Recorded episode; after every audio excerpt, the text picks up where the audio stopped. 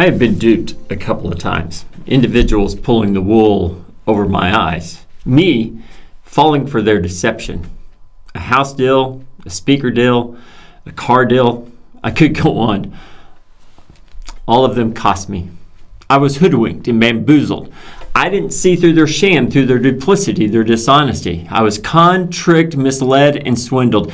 And if I had more adjectives to describe their double dealing, dishonest, duplicitous, unprincipled, unhanded, corrupt, and amoral behavior, I would use them. They were cheats. And I fell for their schemes. And when it comes to our walk with our Heavenly Father, Jesus warns us there are those who want to pull the wool over our eyes, those who desire to deceive, those who look the part, but inwardly their deception preys upon the faithful. Not me, you may say. That, that would never happen to me. I can spot a fraud a mile away. I can tell when someone is duping me. James, you just you're just too gullible, too trusting. Yeah, maybe. Probably. I'm sure you're right. I have this problem of giving people the benefit of the doubt. I see people as inherently good. I see you as inherently good. Is that being too trusting? Should I see you as inherently evil and not trust you? Am I too gullible, too sympathetic, too optimistic because I choose to see Christ in you and others and not their duplicity, which exists in all of us? You know, in describing his kingdom ethics, Jesus is moving us toward the application. He is warning us, warning us of those who want to lead us astray, lead us away from the truth. And here's what I know about the truth everyone claims one. Everyone claims to have a truth. Everyone holds to a belief system. Everyone. A set of standards, principled or unprincipled, claiming to know the way of life. And Jesus warns his hearers, those helpless and rash sheep without a shepherd on that hillside, to be on their guard, to watch out for those who deceive. All right, listen, listen to our text for today in the Sermon on the Mount. Beware of false prophets who come to you in sheep's clothing, but inwardly are ravenous wolves. You will recognize them by their fruits. Are grapes gathered from thorn bushes, or figs from thistles? So every healthy tree bears good fruit, but the diseased tree bears bad fruit. A healthy tree cannot bear bad fruit, nor can a diseased tree bear good fruit. Every tree that does not bear good fruit is cut down and thrown into the fire. Thus, you will recognize them by their fruits. Okay, so what do you what do you notice just right here off the bat? What I notice is that false prophets hide themselves in sheep's clothing. False prophets look like other sheep, the sheep in the pen with you. One cannot look at their exterior coat and notice any different, but underneath the outer shell is lurking a savage wolf, one who wants to lead astray, one who wants to devour you. Now, this is this is the first warning from Jesus about false prophets, but it is not the last. Listen to these. For many will come in my name saying, I am the Christ, and they will lead many astray. For false Christ and false prophets will arise and perform great signs and wonders, so as to lead astray, if possible, even the elect. And one more. And Jesus began to say to them, See that no one leads you astray. So, why is this so important for Jesus? Why is Jesus so concerned about our souls, about the deception which often traps us? Are we truly that gullible? And I have questions. I have questions. Like, whom do I trust? To whom do I listen? Why are we so susceptible to these wolves? How would we know if we were being led astray? And how would we know if they are false prophets? All right, can I share with you my greatest fears of Christianity right now? Why our churches, no matter one's tradition, are losing sheep in alar- alarming numbers? Why we are being drawn away by the schemes of the devil, his savage wolves dressed in sheep clothing? Okay, I, I have four things, four reasons. And I don't, want to, I don't want to take too long on this, but I do think it is really, really, really important. And the first one, I'm, it's hard to hear. We are biblically illiterate. Let me say that again. When it comes to our knowledge of the scriptures, we lack knowledge. That's why we're so susceptible. Let, let me give you let me just give you some statistics from Barna research in July of 2020. Between early 2019 and 2020, the percentage of U.S. adults who saw the, the use of the Bible, uh, using the Bible daily, dropped from 14 to 9 percent. According to the State of the Bible report by Barna and the American Bible Society, overall, about a fifth, 22% of U.S. adults interact with the Bible multiple times a week, not counting scripture used at church, according to a January survey. 60% read the Bible four times per year or less. My greatest fear is that our corporate worship is creating spectator Christians. We show up and get our weekly dose of Jesus and we go home. Great sermon, James. Thanks for the message, James. Great worship service, Austin. As a whole, according to research, we spend very little time in Scripture outside church's exposition of the Bible. And yes, I know, I know, I, I, I, know. The answer to all our questions is just a click away. All I have to do is ask Siri or Alexa, and the answer pops up. I can find anything I need online, all the answers to my questions. I wish we, including myself, were more like the Bereans in Acts chapter 17. Now, these Jews were more noble than those in Thessalonica. They received the word with all eagerness, examining the scriptures daily to see if these things were so. Paul says, examining the scriptures daily is a noble thing in large part, our worship is often you do, I watch. You do, I watch. According to Barna, very few are engaged. But what if, what if, what if, what if, what if we came with pad and pencil in hand every single Sunday? What if we actually opened our Bibles and highlighted those passages which spoke to us on the screen? What if what if we filled in the blanks on the outline? What if what if we loaded the preacher down with questions following the sermon? And what if what if we went back to our homes and did further research to see if what was said was accurate and correct? The number one reason we are susceptible to false prophets is our biblical illiteracy. All right, number two, the second reason we are susceptible to false prophets is our pride. Our pride. Jesus said, You will recognize them by their fruits. You will recognize the false prophets by the produce of their lives. Listen, listen to me, please. I, am I'm, I'm not trying to make anyone mad or upset. I, I'm concerned. I'm really concerned. For most of us, our beliefs have been formed through our heritage, through our traditions, and through our families. We believe this because it's what we've always believed. We believe mostly because our parents told us what to believe. And there's much pride in this family of faith to which we belong. And I, and I thank God for that. But, but,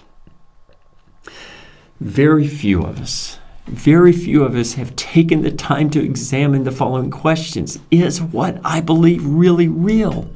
Is what I believe really real? Many, many years ago, I took it upon myself to do an intensive study of that question. I wanted to know for myself if what I believed was true. And while I'm all in with this tradition, there are some things which I disagree. And I would venture that most of us have gone through the same metamorphosis. And the reason this question is so important, if you remember from last week, We choose the path. We choose the way. And God will honor our choices. On the day of judgment, each of us will give an account of himself to God. Romans 14, verse 12. Each of us will answer for our own beliefs. Not, not James. James beliefs not my beliefs and not, not the elders' beliefs. You will answer for your own. We will stand before God and give an account of our own beliefs. So, brothers and sisters, should I be satisfied to leave my salvation, my eternity in the hands of another? See, often our pride is so strong and our will so unbendable that we are unwilling to seek and search for truth. We know what is right. And if it was good enough for my grandparents and my parents is good enough for me. And I'm not saying anyone's wrong. What I am saying is that our pride often keeps us from seeking and discovering God and His Word. There are many who lack a biblical foundation to justify and to even defend their beliefs. But God can handle our questions, and God honors and desires those who seek Him, those who have questions. Researching our faith is a good thing in the eyes of God, and what we find will surprise us. Listen to this. My son, if you receive my words and treasure up my commandments with you, making your ear attentive to wisdom and inclining your heart to understanding. Yes, if you call out for insight and raise your voice for understanding, if you seek it like silver or search for it as for hidden treasure, then you will understand the fear of the Lord and find the knowledge of God. For the Lord gives wisdom, and from his mouth come knowledge and understanding. That's Proverbs chapter 2, verses 1 through 6, one of my favorite. We live in an age where every single one of us has research tools at our fingertips to dig and to search for truth found in God. Bible study tools can be found online, word study tools, Greek and Hebrew tools, cross reference tools, contextual tools, and history tools. We could spend the rest of our lives digging into the Word of God and find hidden treasures daily. Please Let's not allow our pride and our arrogance stand in the way of seeking the truth found in God. All right, so here's number three. The third reason we are susceptible to false prophets is our need to perform, to work out our salvation. Paul says this For freedom Christ has set us free. Stand firm, therefore, and do not submit again to a yoke of slavery. Now remember, Paul's talking to the Galatians who were told that, told that salvation came through circumcision. If one was not circumcised, they were not saved. And Paul says they were submitting to a yoke of slavery. Look at this, verse 7. You were running well. Who hindered you from obeying the truth? This persuasion is not from him who calls you. Paul is reminding his brothers and sisters that false prophets have led you astray by demanding your works earn your salvation. I mean, how many of us just want a list? If I do this, or if I do that, or if I don't do this, or if I don't do that, then I'm on the right track to righteousness. Just, just give me a list, and I will keep the rules. How often does our faith become an entitlement of deeds performed and actions omitted? To those who enslaved the Galatians with circumcision, Paul says, I wish those who unsettled you would emasculate themselves. It's very powerful language. Brothers and sisters, our salvation is not earned. For by grace you have been saved through faith. And this is not your own doing, it is a gift of God, not a result of works, so that no one can boast. I'm almost positive that you've noticed the many different church signs found in our town. Each of them claiming a truth of their own.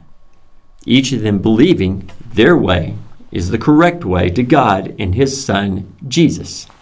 We believe a truth, they believe a truth. And each willing to place their soul in the hands of their tradition each of them believing the way they worship and the way they structure their church is true and right and holy. Listen, listen to me closely. Listen to me closely. The name on our building will not save us. I'm grateful Lakehoma is your ecclesia, your gathering of people, your body, your church home. But the way we worship and the way we have structured our church will not save us. The only one who can save us is Jesus Christ. And we know this. We talked about it last week. Jesus said to him, I am the way and the truth and the life. No one comes to the Father except through me. Is not is is it is not what we do. It's not how we structure our church that will save us. It is by grace through faith by which we will be saved. And we ought to be dispensers of grace to all those who call Jesus Lord. So, number three was the third reason we're susceptible to false prophets is our need to perform to work out our salvation. Okay, and then last, and last, the fourth reason we're susceptible to false prophets, we we are easily led astray. You know, Jesus was concerned about those wolves who led his followers astray. And even Paul, John, James, and Peter were concerned about those who would lead the believers astray in their writings. Listen to this. But I'm afraid that as the servant, serpent deceived Eve by his cunning, your thoughts would be led astray from a sincere and pure devotion to Christ. For if someone comes and proclaims another Jesus than the one we proclaimed, and if you receive a different spirit from the one you received, and if you accept a different gospel from the one you accepted, you put up with it readily enough. We are easily led astray. The serpent, the deceiver of this world, deceives those who dwell on the earth. And we know this. We know this. But the great deceiver is closer than we think. We deceive ourselves, and the truth is not in us. 1 John 1, verse 8. Listen to this one. See to it that no one takes you captive by philosophy and empty deceit, according to the human tradition, according to the elementary spirits of the world, and not according to Christ. The apostles were concerned. Jesus is concerned about his hearers, those listening on the hillside, the lost sheep for whom Jesus came to save. Jesus is worried the hearers will fall into the mouths of ravenous wolves who will take advantage of them. Yes, deception is real. Deception occurs, and Jesus is reminding us how to spot the enemy. And he says this You will recognize them by their fruits. Are grapes gathered from thorn bushes or figs from thistles? So every healthy tree bears good fruit, but the diseased tree bears bad fruit. A healthy tree cannot bear bad fruit, nor can a diseased tree bear good fruit. Every tree that does not bear good fruit is cut down and thrown into the fire. Look at this picture. These, these are plants in my front flower bed. I, I don't know what they're called, but those spikes that you see, they hurt.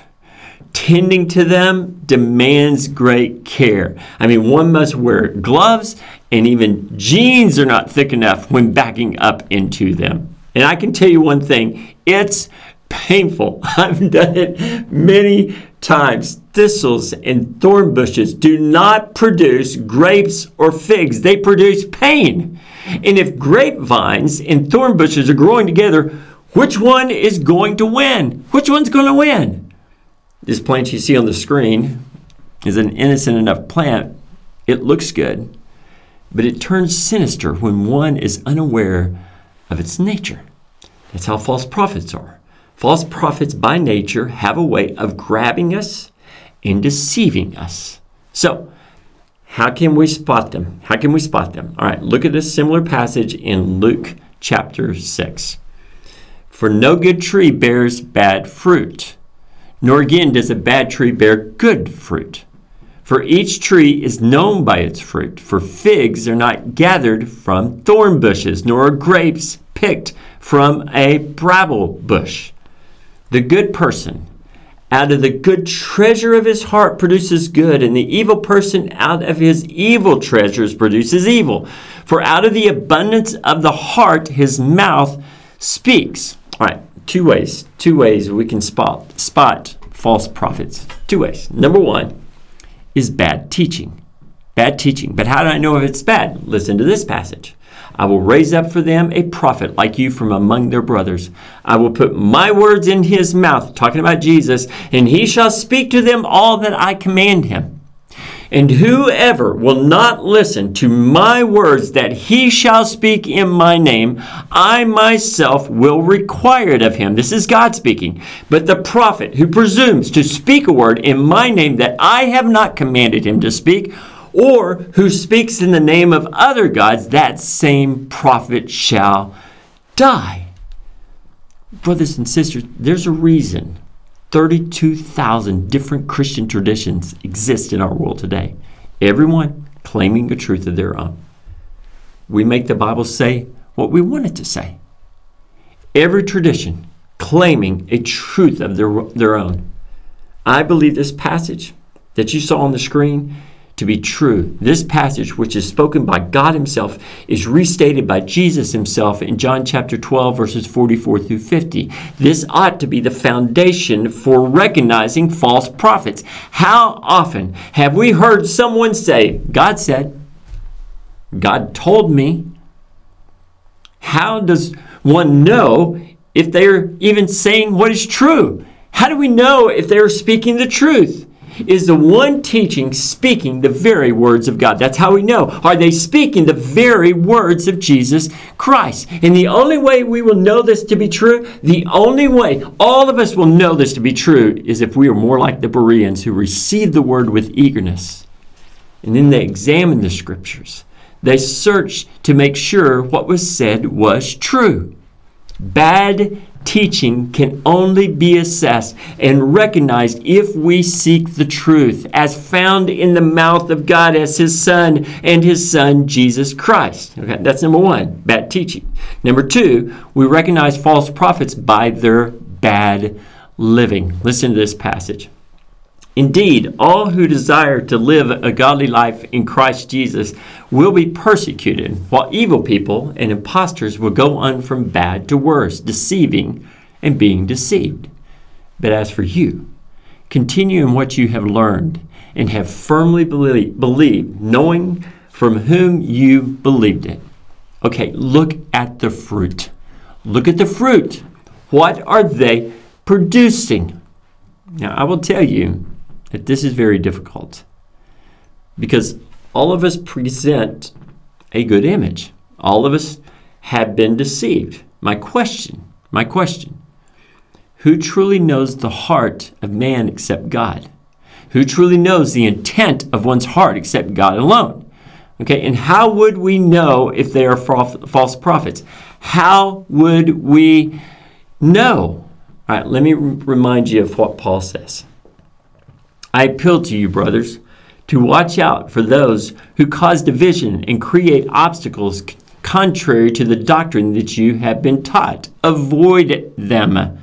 For such persons do not serve our Lord Jesus, but their own appetites by smooth talk and flattery. They deceive the hearts of the naive. For your obedience is known to all so that I rejoice over you. But I want you to be wise as to what is good and innocent as to what is evil. All right, brothers and sisters, false prophets can do much harm. Can they not? Can they not? Can they can tear churches apart. They can destroy one's faith and the foundation of believers. They can lead people in a way in which Jesus never spoke, never intended them to go. Never. And my hope and my desire are that none of you will be led astray from the truth. None of you. So, what is truth? What is truth? Well, I'll leave you with these words from the Apostle, Apostle John to think about. That which was from the beginning, which we have heard, which we have seen with our eyes, which we looked upon and have touched with our hands concerning the word of life? The life was made manifest, and we have seen it and testified to it and proclaimed to you the eternal life which was with the Father and was made manifest to us. That which we have seen and heard, we proclaim also to you, so that you too may have fellowship with us. And indeed, our fellowship is with the Father and with his Son, Jesus Christ. That's the truth. I love you, Lakehoma. May your eyes always be open and your heart always seeking for the truth found in God and in his Son, Jesus Christ.